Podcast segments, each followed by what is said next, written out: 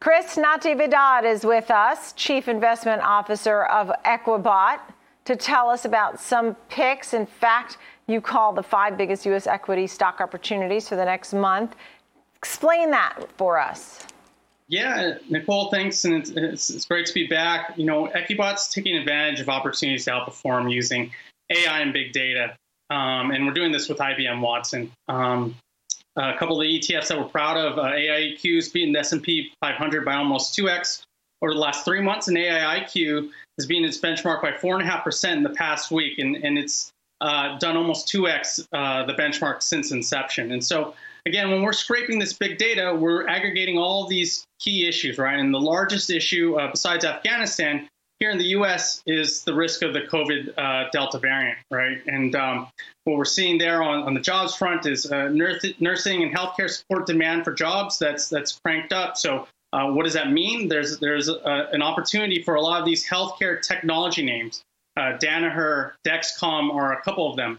So along those same lines, uh, we see this continued aspect and demand for uh, productivity innovation. So names like Google, Zscaler, uh, Atlassian, uh, these are names that that are are popping up readily and, and continue to see continued demand as uh, you know employers are looking at hybrid work options um, and working from home on an ongoing or, or more permanent basis, right? So um, again, I think a lot of corporations are, are preparing themselves as new data comes out, right?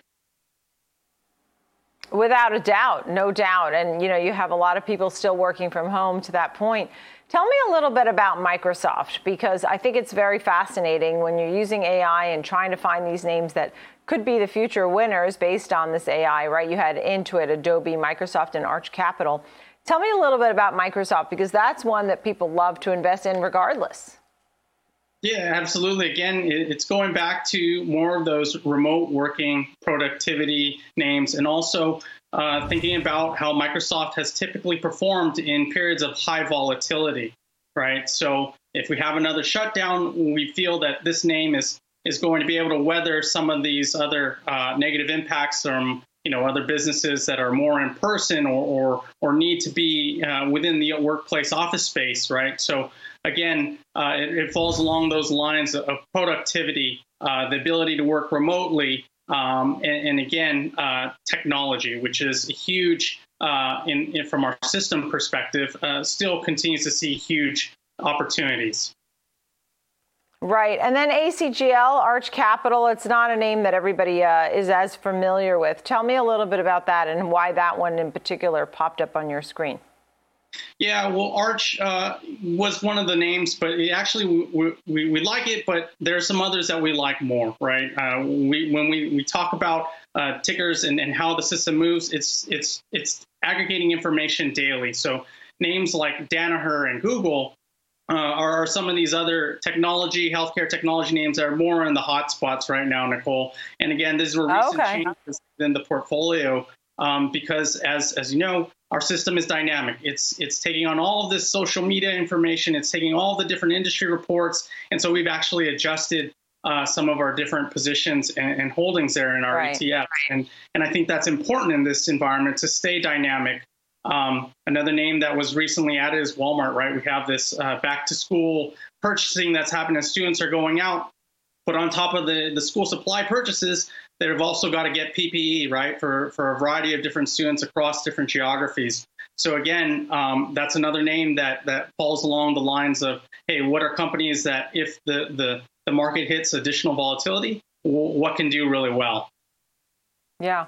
Did you? So you mentioned Google there. You mentioned Walmart, and I and I understand as you're using AI, you're going to have new elements daily. So something that you may have picked a day ago or a week ago is not necessarily still the winner right now. That being said, how, I think you mentioned Zscaler too in this interview. Did you not? Yep, that's correct. And and that's cloud-based security, right? And, and a headline that that may have yeah. popped up recently is is again, uh, you know, these different hacking instances, not just from large institutions in the crypto space, but all across the country and other uh, uh, multinational uh, companies, right? So again, that's another theme that, that we see. There's more vulnerabilities uh, for our remote working place uh, workers and, and, for being online. So uh, we continue to see that that cloud information security um, demand continue to increase as well. Mm-hmm, mm-hmm. So right now, excuse me, it's at 273. It's up two and a half percent today. But you see upside potential for a name like Zscaler. And when you name some of these names, like Google, like Walmart, what kind of percentage gains are you thinking would be realistic? Is it is it maybe only 5% and that would be good enough? That wouldn't be bad. Everybody would be happy even with 5%. Or is it something bigger that you might expect, Chris, like 10 or 20%?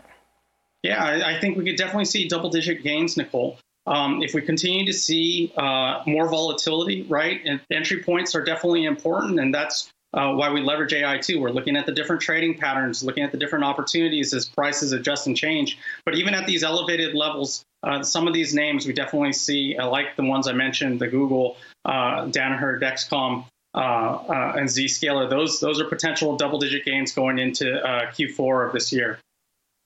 Yeah, yeah, absolutely. Danaher and Dexcom as well. Um, new ones to the list. It's great to chat with you, Chris. Chris Natividad, thank you. Chief Investment Officer at EquBot. Thanks.